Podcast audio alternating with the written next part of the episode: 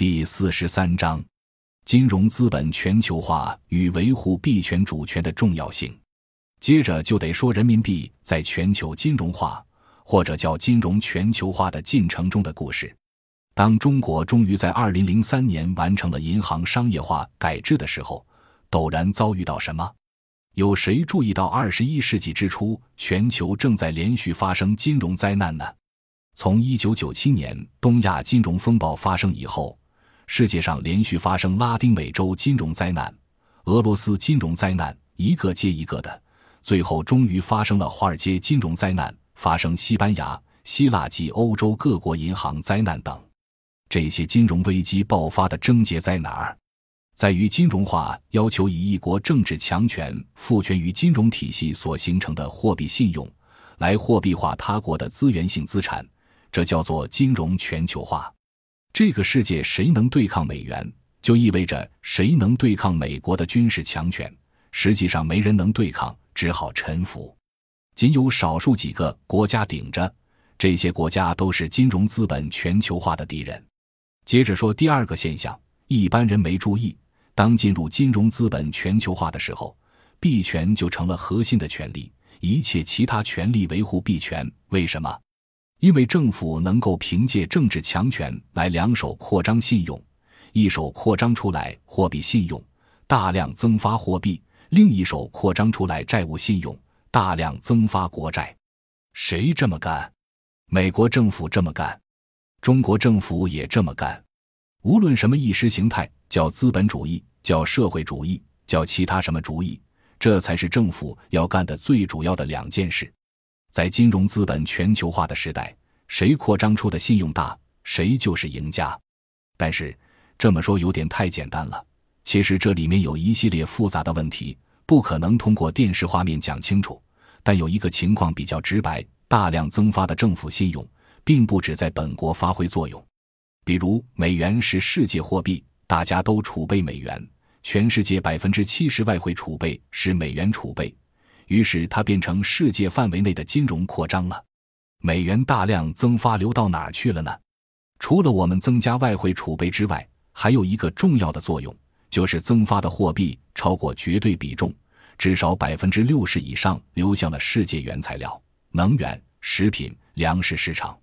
于是，粮食价格大起大落，原材料价格大起大落，石油价格大起大落。每一个起都意味着有大量货币进去，每一个落就如同它变成了一个货币垃圾消纳场，一落消纳掉了几千亿、上万亿美元的货币符号，因为它本来就不是实质性财富，只是一个被政府用强权创造出来的信用，只是个符号。这个符号可高可低，可多可少。每一次大规模的下滑，就替政府消纳掉了一部分大规模创造出来的增量的信用。这个虚拟资本此消彼长的游戏，美国人玩的是非常之精妙，根本不用派兵打你，只要你们大规模进口能源，那我制造一次能源高通胀，你就出现严重的国内高通胀，随之一般低利润的制造业就垮掉，就大量失业。就上街，你的政权就不稳定，连带货币体系不稳定，弄不好甚至把你玩完。然后我的货币进来了，把你剩下的资源性资产、生产性资产一股脑的给货币化了，其中货币化收益我拿走了，你怎么在灾难之中痛苦挣扎？那是你的事，我反正把你完了。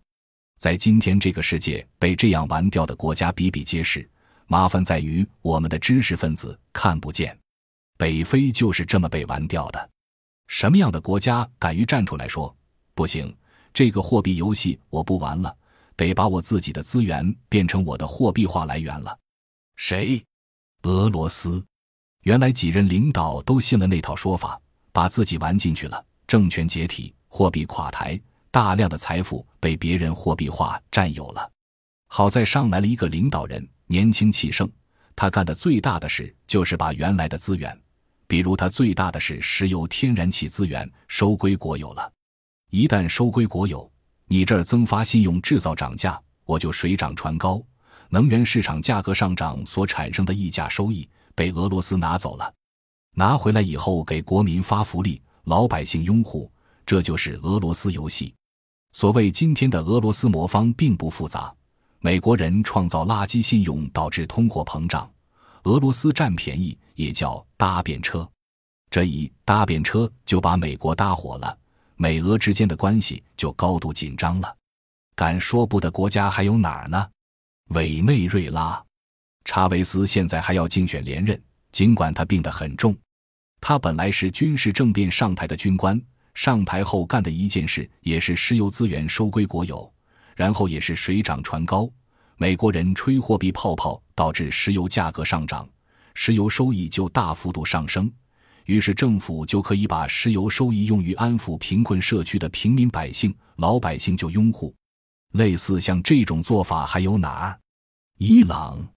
此外，还有原来的利比亚。卡扎菲也是军事政变上台，上台以后，石油资源收归国有，过了几十年的好日子。当年的利比亚街上没有任何要饭的，所有的老百姓免费医疗、免费教育、养老根本不用担心，政府全包了。为什么？就是石油大量的收益被国家占有，用于社会福利开支。而现在一场战争打下来，尽管说给了利比亚人民自由。但其实，石油资源被跨国公司全部瓜分了。